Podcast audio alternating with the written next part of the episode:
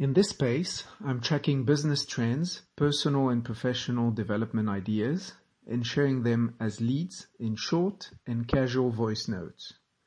If it resonates, try it, think about it, and if not, just leave it. This is mostly derived from our work as a coach, but also from personal experiences as a business leader and entrepreneur in farming, food tech, and innovation in South Africa and in France. I'm talking about sleep today.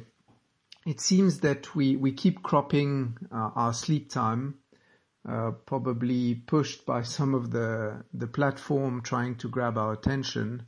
And I think we know it's not good for us, but um, I recently heard something, um, a perspective that uh, that was helping me uh, think differently about sleep.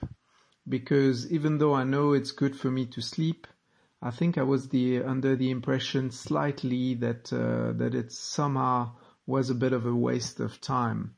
And actually, one of the the most prominent American sleep doctor w- was just explaining that um, sleep is actually not a passive state.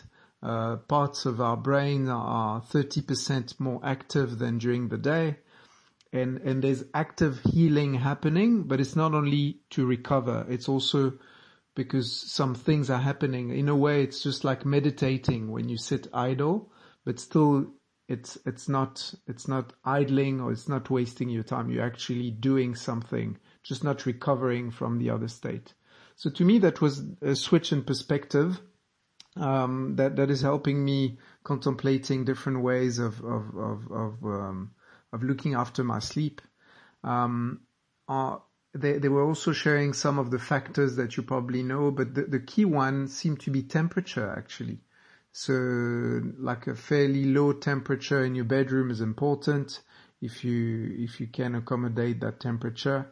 Um, and also some of the stimulants like alcohol, coffee, lighting.